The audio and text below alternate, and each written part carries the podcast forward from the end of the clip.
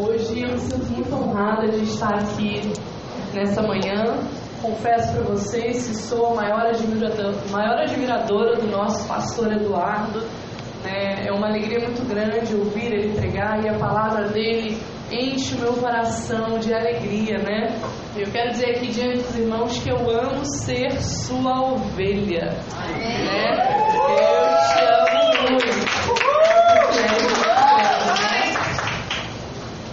Benção muito grande. Mas olha, essa palavra, o testemunho da pastora Márcia, e essa palavra que nós vamos ministrar hoje é algo muito poderoso e algo que toca muito meu coração, mas não toca é, hoje, quando eu comecei a ler essa palavra, ela já toca há muitos anos, né?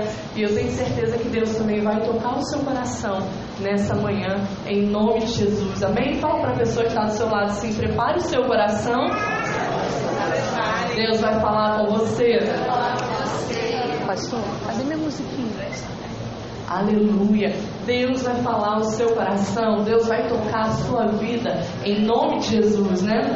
Você sabe que quando eu conheci o. Quando o pastor me conheceu, primeira vez ele foi numa célula de jovens, né? E eu estava testemunhando como Deus usou a minha vida para alcançar o coração de uma jovem, né? Como, como Deus usou a minha vida para pregar para ela, para falar com ela, para tocar o coração daquela jovem e falar o amor de Deus, né? Segundo meu marido, foi ali que ele se apaixonou.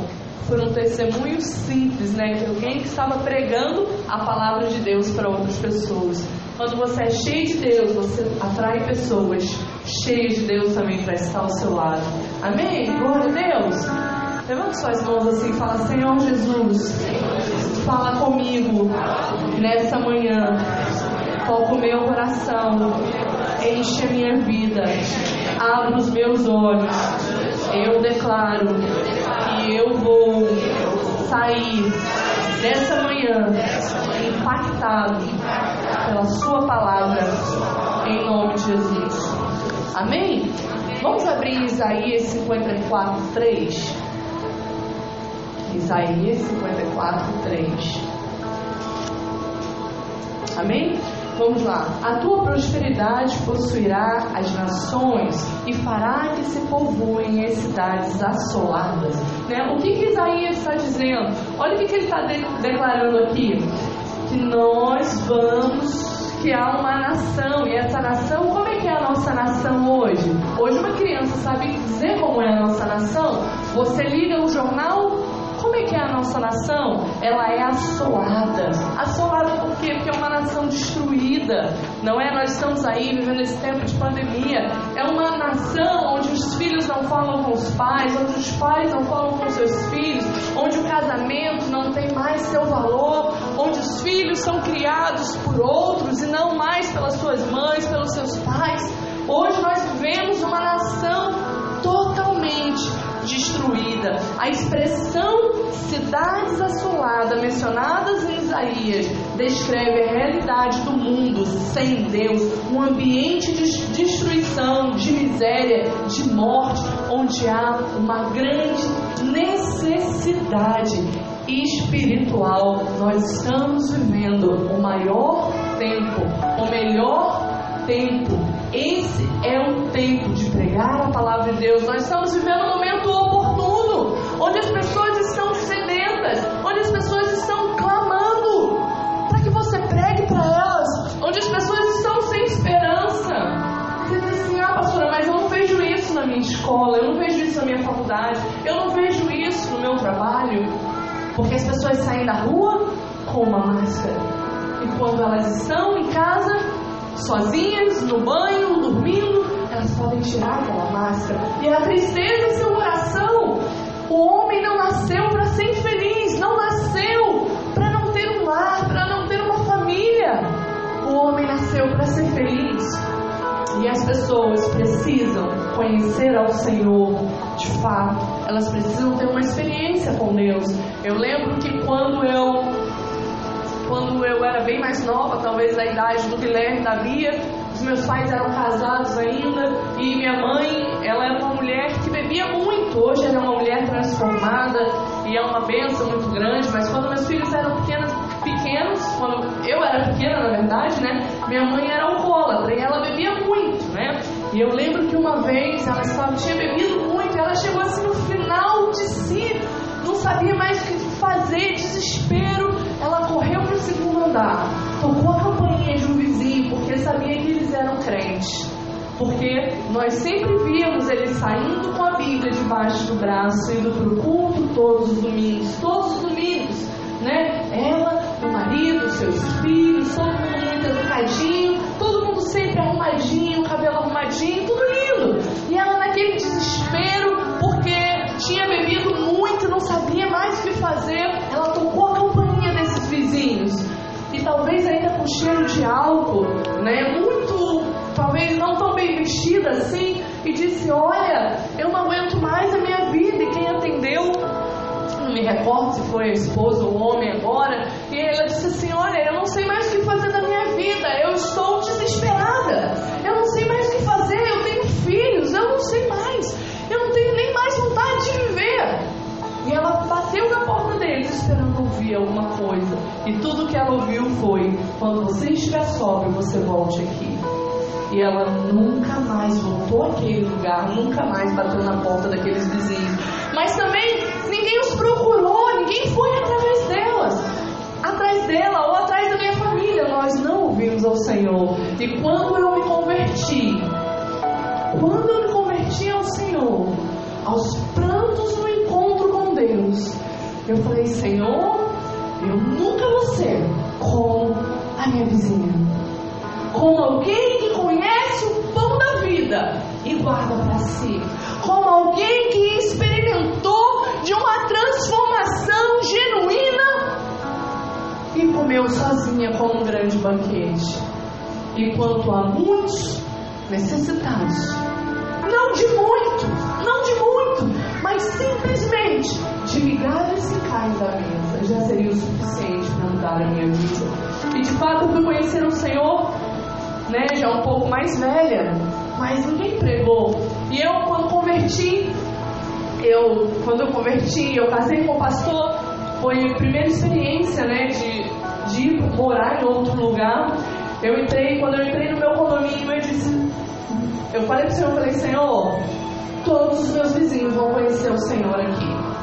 Nenhum deles vai passar despercebido aos seus olhos o Senhor vai ter oportunidade de entrar em cada casa. Eu fui orar ao Senhor, falei, Senhor, me dá uma estratégia, porque eu quero alcançar os meus vizinhos. Eu orei e eu busquei ao Senhor. E ele me deu uma estratégia. E por sete semanas eu escrevia cartas de próprio punho, digitava com toda a dificuldade que eu tinha de acesso à internet, de acesso ao computador, né, toda a limitação. E eu mesmo digitava testemunhos irmãos de casamentos restaurados, testemunhos de de famílias, de filhos que estavam nas drogas e tinham saído, né? testemunhos de, de pessoas que foram bem-sucedidas financeiramente. E por sete semanas, todas as semanas, eu coloquei esse testemunho na caixinha de correio de todos os meus vizinhos. E eu disse para eles: olha, todos os dias, das 5 às 6 da tarde, eu vou estar orando. Da sua casa você vai ouvir louvor bem alto. E quando esse louvor estiver tocando, eu estou orando por todas as famílias desse condomínio. Se você quiser fazer algum pedido de oração, você pode tocar na minha casa. Se você precisar de alguma ajuda, você pode telefonar no, na, minha, no meu, na minha casa. Você pode botar um pedido dentro da caixinha de correio. Você pode colocar um pedido debaixo da minha porta. Você não precisa se identificar. Por sete semanas eu fiz assim, eu vou estar orando por você. Por sete semanas, ninguém colocou nenhum pedido de oração, nem debaixo da minha porta, nem na minha caixinha de correio. O máximo que aconteceu foi o meu síndico, na reunião, né, eu pedi autorização ao síndico, na reunião ele disse assim para mim, é, terminou a reunião, era uma reunião administrativa, né, de condomínio mesmo, quando terminou ele disse assim, muito lindas suas cartas, eu tenho lido todas elas. Mas passaram as sete semanas e eu orei por todos e nenhuma cartinha, nenhum pedido de oração chegou. E eu falei, Senhor, não importa, eu vou continuar pregando, eu vou continuar falando. Mas todos aqui tiveram a oportunidade de entregar a sua vida ao Senhor Jesus. Né? E passaram as semanas e os meses, né? Enfim, você não faz nada para homens, você faz para Deus. né? E passaram seis semanas e, uma, e um dia eu estava subindo as escadas e uma senhora com muita dificuldade estava subindo e eu estava descendo. E quando eu passei por ela, ela segurou meu braço e disse: Oi, tudo bem, Suelen? Né? E eu disse: Oi, minha filhinha. E ela disse: Eu preciso te falar uma coisa. Ela, ela falou assim: Você tem uns minutinhos? Eu falei: Tenho. Assim, olha, quero dizer uma coisa para você. Quando você começou a colocar as suas cartinhas no correio, eu não tive a coragem de escrever nenhum recado debaixo da sua porta ou na sua caixinha de correio. Eu não tive coragem, porque a minha vida estava tão destruída que eu não via mais sentido na minha vida. E eu tinha decidido a tirar a minha vida. Eu estava decidido. E quando você começou a colocar as suas caixinhas no, as suas cartinhas no correio, a cada semana que eu ia lendo aquela cartinha, aquilo ia me mantendo não de pé, mas viva, viva.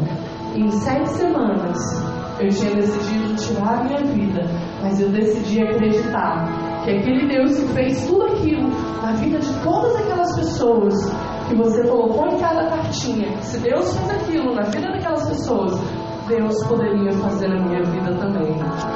É algo muito poderoso nós precisamos pregar, porque é o tempo oportuno, é o tempo oportuno. As pessoas estão tristes, as pessoas estão vazias, as pessoas estão desesperadas. E você tem o pão da vida. Às vezes diz assim, pastora, eu não tenho muita coisa, eu não conheço muito tanto da Bíblia, eu não tenho toda essa revelação toda. Deus não precisa de nada disso. As pessoas precisam de um abraço. As pessoas precisam de uma oração. As pessoas precisam de uma palavra de fé e você tem para dar elas. E Deus nos deu uma estratégia para isso. De que forma nós vamos alcançar essas pessoas?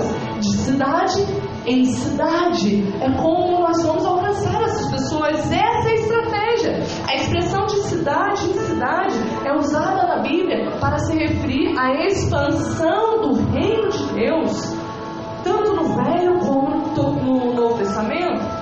Vamos ver como essa estratégia aparece na Bíblia? Abre aí a sua Bíblia em 1 Samuel 5,8. Diz assim: Seja levada a arca de Deus de Israel a Pegade, e depois de cidade em cidade. De cidade em cidade. Por quê? Porque a arca da aliança, na época, ela era a presença de Deus. Hoje não tem mais arca da aliança, né? Nós temos aqui os irmãos dos outros prédios, têm uma arca. Naquela época, Deus habitava dentro daquela arca. Aquilo era a presença de Deus. Hoje não. Hoje você é a arca. Hoje você é a presença. Hoje Deus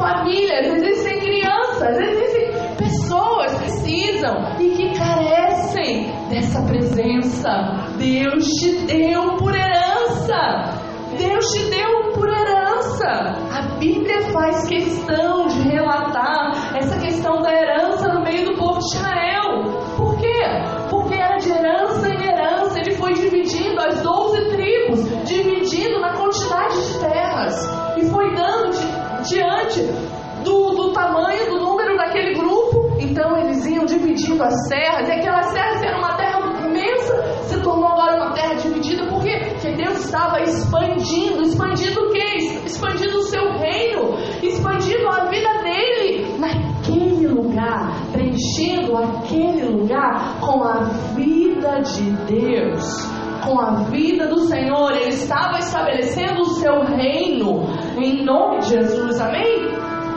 Olha um exemplo. Jesus, Jesus é o nosso exemplo, sim ou não? Jesus, ele veio para estabelecer, ele é modelo para a igreja. Por que, que existe a igreja? O que, que nós fazemos na igreja? A mesma coisa que Jesus fez.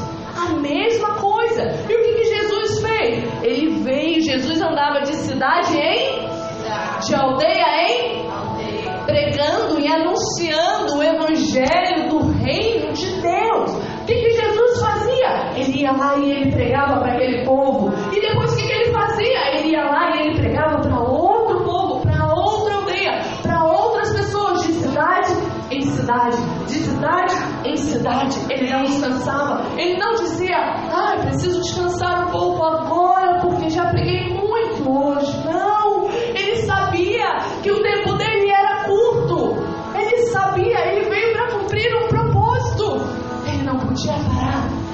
Como nós hoje, Jesus está voltando.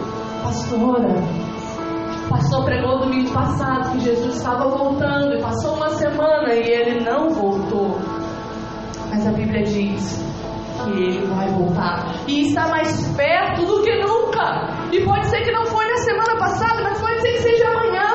Pode ser que só tenhamos talvez mais um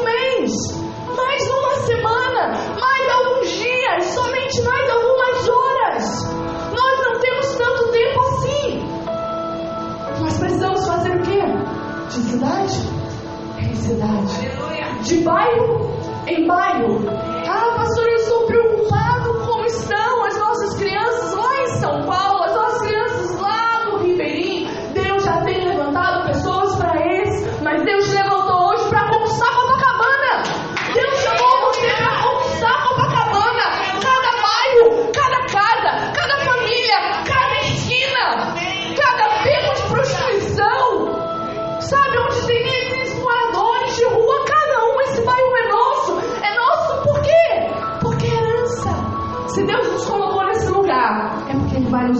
esse bairro. Em nome de Jesus. Em nome de Jesus. Olha o que, que diz lá em Atos 8,40. Mas Filipe, passando além, evangelizava todas as cidades até chegar a Cesareia.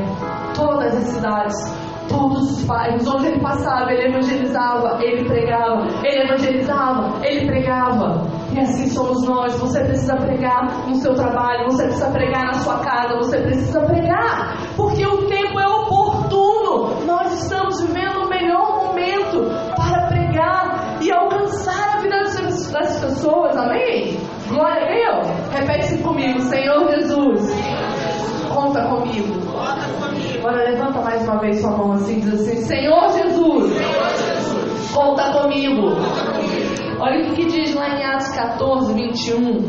E tendo anunciado o Evangelho, aquela cidade e feito muitos discípulos, voltaram para Listra, ícone em Antioquia. Então eles pregavam e eles faziam discípulos. Eles pregavam e faziam discípulos, eles pregavam e faziam discípulos. Por que, que faziam discípulos? Porque eles não iriam ficar lá para sempre, sim ou não? Sim!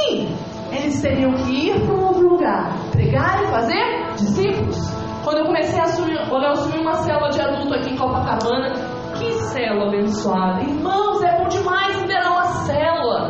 É gostoso demais. Eu era muito, o privilégio era muito maior meu que os irmãos. Eu era muito tocada a cada célula. Eu era cheia da presença do Senhor. É algo muito poderoso. E quando eu liderava aquela célula, eu saía lá de Jacarepaguá, vinha aqui liderar aquela célula para aquele grupo de irmãos, casa da irmã Mariluz. O que, que eu estava fazendo ali? Pregando a palavra.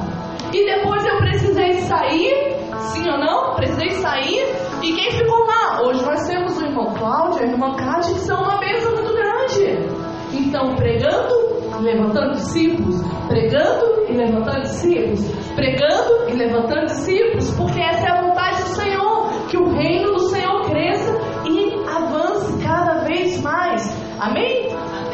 Glória a Deus, aleluia.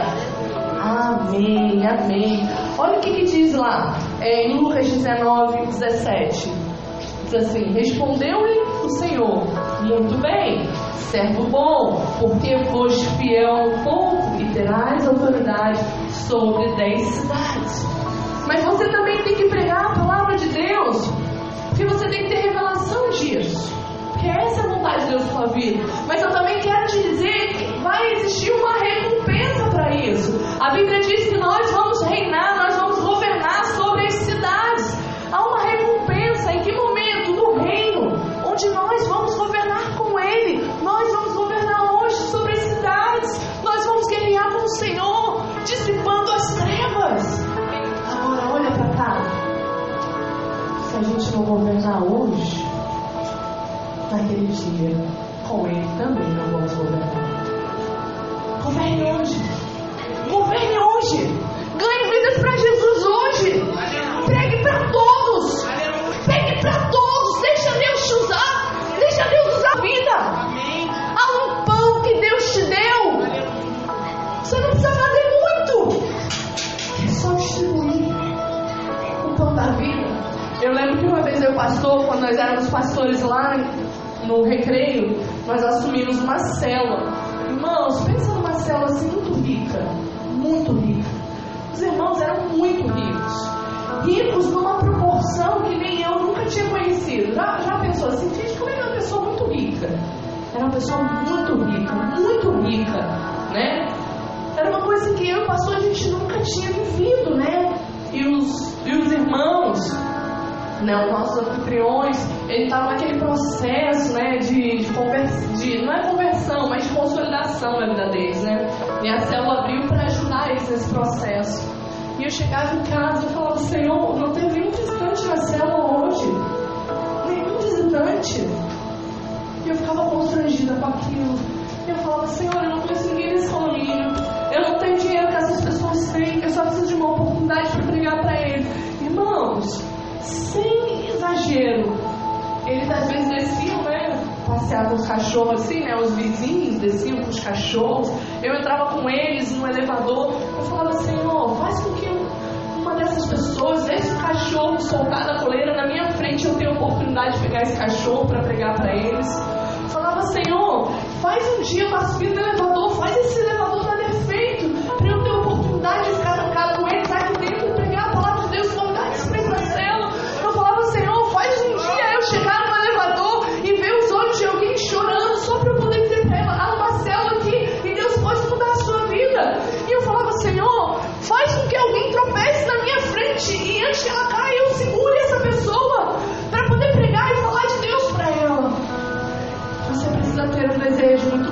seu coração em pregar a palavra de Deus. Porque um dia nós vamos reinar com Cristo, nós vamos reinar sobre as nações. Aleluia!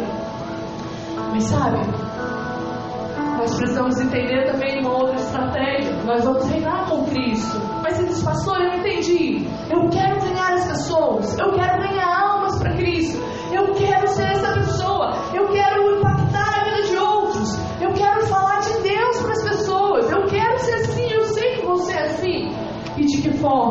forma? Fala para a pessoa que está do seu lado. Segura aí o segredo. Olha para cá agora. Através do evangelismo pessoal. Você ir para as redes sociais, né? Você postar, você fazer vídeo, tudo isso é ótimo, tem seu valor. Nós já tivemos irmãos que vieram aqui para o culto através das nossas redes sociais. Sim, isso tem seu valor, não é? Mas sabe o que tem maior valor? É a sua própria vida, é o evangelismo pessoal, é você mesmo abordando as pessoas, você mesmo falando, você mesmo procurando, você mesmo insistindo com essas pessoas. Olha o que, que diz lá em Marcos 16, 15: diz assim: E disse-lhe: Ide por todo o mundo e pregai o Evangelho a toda criatura, criança, jovem, idoso, a toda criatura. Não sou eu, pastora de Copacabana, estou dizendo para você pregar. É a Bíblia. Deus disse: ide, ide, vai, vai até a escola, vai até a faculdade, vai até o seu trabalho, vai até a sua família, vai! Ainda dá tempo, vai! Vai, prega e fala e chama, e insiste através do relacionamento pessoal em nome de Jesus. Primeiro, minha irmã sempre disse assim: vocês são muito interesseiros, vocês crentes, vocês só se aproximam das pessoas para levar todo mundo para a igreja. Eu disse: você entendeu, é isso mesmo. Eu quero salvar o maior número de pessoas. Sabe por quê? Eu quero chegar naqueles dias diante do céu e eu não quero estar sozinho.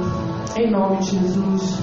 Amém? Se queremos realizar um evangelismo eficiente, não basta a estratégia de ir de cidade em cidade. É preciso investir no evangelismo pessoal. Olha sua Bíblia em 2 Reis 4. Eu vou ler para vocês do 1 ao 36, mas está resumido, tá? Certo dia passou Eliseu por Sunem, Sunem, onde se achava uma mulher rica, a qual o constrangeu comer pão.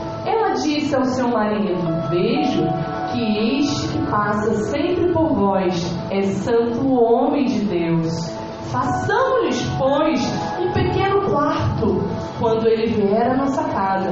Retire-se-á para ali. Um dia, vindo ele, retirou-se para o quarto e se deitou. Então disse ao seu moço, Gaze, que se há de fazer por ela? Chama, diz-lhe o profeta. Por este tempo, daqui a um ano, abraçarás a um filho. Ah, pulei aqui, ó que se há de fazer por ela? Gaza respondeu: Ora, ela não tem filho, o seu marido é velho, disse Eliseu. Chama, disse-lhe o profeta, por este tempo. Daqui a um ano abraçarás o filho. Concebeu a mulher e deu à luz a um filho, no tempo determinado. Tendo crescido o menino, saiu com seu pai e disse: Ai, minha cabeça! Então o pai levou a sua mãe e ele morreu. Chegando ele ao homem de Deus, disse: Pedi eu ao meu senhor algum filho. Ele, pois, se levantou e a seguiu. Tendo o profeta chegado à casa, eis ao Senhor, subiu à cama, deitou-se sobre o menino. Olha a cena deitou-se sobre o menino e pondo-lhe a boca sobre a boca dele, e os seus olhos sobre os olhos dele, e suas mãos sobre as mãos dele, e se estendeu sobre ele a carne do menino se aqueceu. O que, que aconteceu com a carne do menino? Se aqueceu. Levantando-se, pois, e andou no quarto, uma vez lá para cá, e tornou a subir, e se estendeu novamente sobre o menino. E esse respirou sete vezes e abriu os olhos. Então chamou a Sunamita e lhe disse: Tomou, toma o teu menino. O que, que estava acontecendo ali? O que, que tinha acontecido com aquele homem de Deus? Aquela mulher que não podia ter filho passou a dar a luz ao menino. Ela deu a luz. O menino estava lá, o menino crescia, o menino cheio de saúde. De repente, esse menino morreu. O que, que o profeta fez? Deitou sobre o menino, olho no olho, boca na boca, mãos nas mãos. Por que, que ele fez isso? Por que, que ele agiu dessa forma? Porque o seu corpo aquecia. Por que, que o corpo dele aquecia? Porque aquele profeta ele era um homem de Deus, ele era cheio da vida de Deus. Quando você começa a evangelizar as pessoas, quando você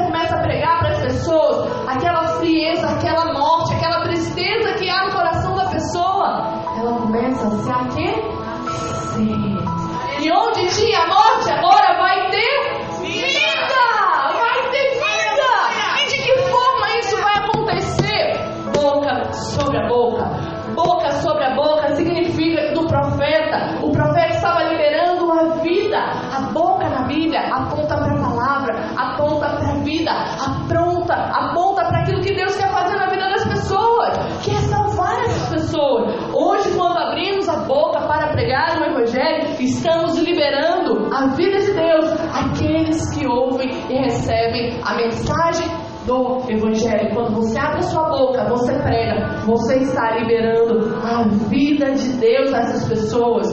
Precisamos crer na eficácia do Evangelho pessoal, investir nisso, treinando cada membro para fazer com clareza a fim de manifestar o poder da ressurreição. Você que está me ouvindo agora, Deus quer usar a sua vida como usou a vida do profeta. Ele quer usar a sua vida para você liberar a vida na sua faculdade, para você liberar a vida na sua escola, na sua casa. Você precisa liberar essa vida. Eu lembro quando eu estava fazendo faculdade. As pessoas sabiam que eu era diferente, porque eu não ria das mesmas coisas, né, daquelas piadas indecentes. Eles sabiam disso. E, e eu sempre pregando, falando de Deus para eles, né, falando na faculdade, na escola, no tempo de escola, eu levei a minha sala praticamente toda, todos eles passaram pela célula. Quando eu comecei a fazer faculdade, eu chamei as pessoas da minha faculdade para a célula, foram. Mas eu falei, eles sempre diziam assim para mim: ah, não dá para ir na célula, que é muito longe, eu tenho que trabalhar, mas as coisas da faculdade não dá tempo. Eu disse: não dá tempo isso aí? Ela falou: não. Eu falei: se tivesse a célula aqui? Ela, mas aqui? Eu falei: aqui. E olha que minha faculdade era dentro de um shopping. Eu falei: aqui. Vamos fazer a célula aqui, eu vou pregar para você. Chamei todo mundo. Só foi um para minha célula na faculdade. Você acha que eu parei de fazer célula? Não. Eu pegava a minha Bíblia, botava debaixo do braço e eu dizia assim para ela: Vamos para a célula? E a gente descia para o último andar do shopping, tinha uma mesa, uma cadeira, e ali eu pregava a palavra de Deus para ela. Não tinha louvor e nem peça para eu cantar, um louvor sabe que eu canto péssimo. Não tinha louvor, mas tinha a vida de Deus. E a vida dessa jovem foi transformada em nome de Jesus, através do que? Boca na boca, liberando a palavra, a vida de Deus, em nome de Jesus. Amém? Mas esse profeta também, o que, que ele fez? Olhos nos olhos. Olha o que, que diz lá em Samuel, em Salmos 119, 18. Diz assim: Desvendo os meus olhos para que eu complete as maravilhas da tua lei, para que eu venha contemplar as maravilhas da sua lei. Desvenda os meus olhos.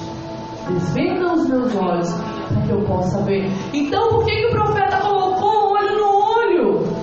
Porque para ter vida de Deus, a pessoa precisa enxergar. Não vai ser somente no falar. Você tem que orar para que as pessoas tenham revelação. Revelação do que você está dizendo. Por isso que a célula não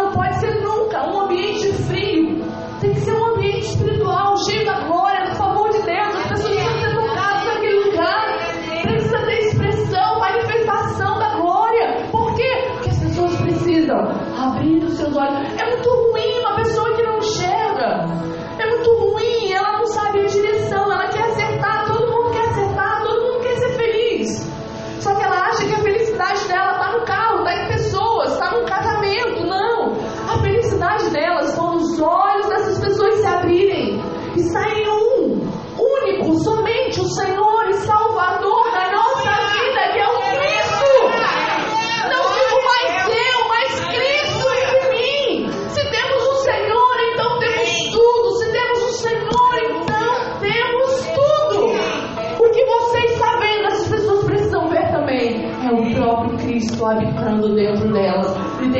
usar a sua vida para alcançar o coração dessas pessoas.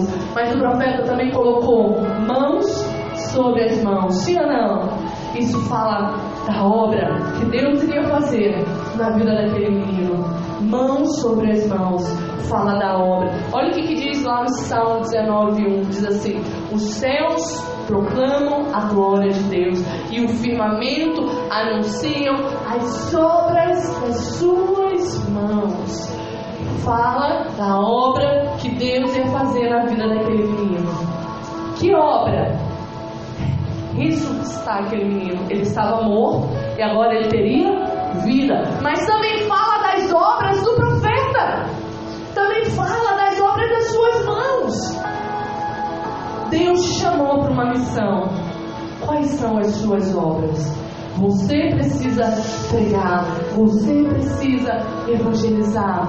A obra fala de alcançar outras pessoas, fala de pregar, de levar vida, de levar salvação. As obras das suas mãos.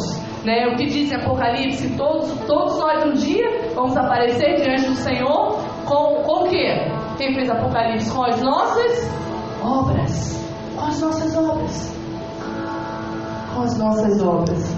E Deus quer usar a sua vida para alcançar a vida dessas pessoas. Você precisa ter revelação do que Deus quer fazer através da sua vida. Quando eu me converti, eu entendi que tudo aquilo que eu recebi e que de tudo aquilo que eu estava provando de Deus não era só para mim, mas era para todos que estavam à minha volta. Eu lembro de uma cena que me impactou muito. Do meu filho no Domingo Kids, eu não lembro quantos estavam lá. Quem estava de escala aí no Domingo Kids vai lembrar disso. Nós estávamos orando pelos perdidos, pelas pessoas que não conhecem a Deus. E o Guilherme ainda era muito pequeno. E ele começou a bater assim no chão: Salva, salva, salva o meu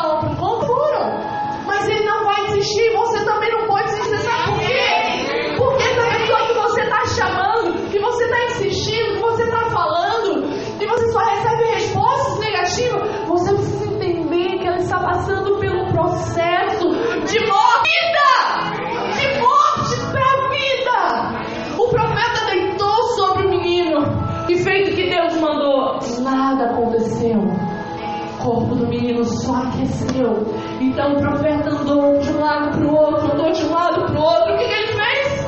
Ele deitou novamente, olho no olho, boca na boca, mão sobre as mãos, e novamente ele liberou a vida. Aquele menino que estava morto, agora estava vivo. Você não pode desistir. Você não pode desistir.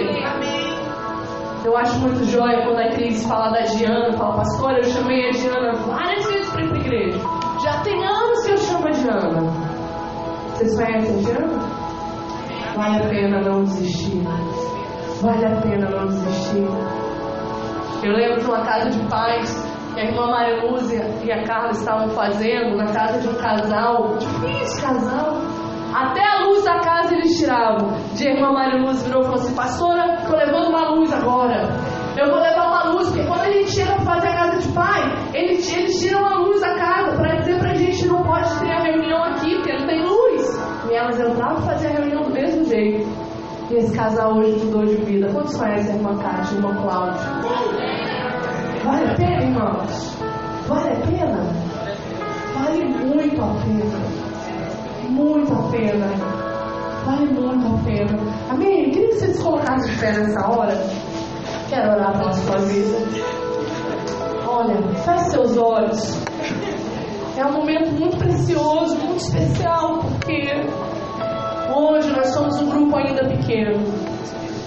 Mas cada um que está aqui, acordar todos os dias pela manhã e dizer assim, Senhor, hoje eu não vou para o culto sozinho. Se cada um aqui dissesse, Senhor, hoje eu não vou para o culto sozinho. Hoje eu não vou. Nós vamos dobrar o número de pessoas que estão nesse lugar. E é uma questão de meses, nós vamos para um lugar maior. Você precisa entender o seu O seu ritmo. Você precisa entender para que, que Deus chamou você. Você precisa entender que a sua vida tem um propósito. Não é à toa. Deus chamou você para você salvar outros. Deus poderia fazer tudo isso sozinho, mas Ele escolheu fazer através da sua vida. Amém? Queria que você começasse a fechar os seus olhos agora e você mesmo começasse a orar. Eu não precisei, aos 13, 14 anos de idade, que ninguém colocasse a mão sobre mim para que eu tivesse a revelação da forma como Deus queria me usar. E eu declaro que no seu lugar, aonde você está, através dessa palavra, Deus vai usar a sua vida para alcançar a vida de outros. Através da sua vida, a começar pela sua casa, pelo seu pai, pela sua mãe, família.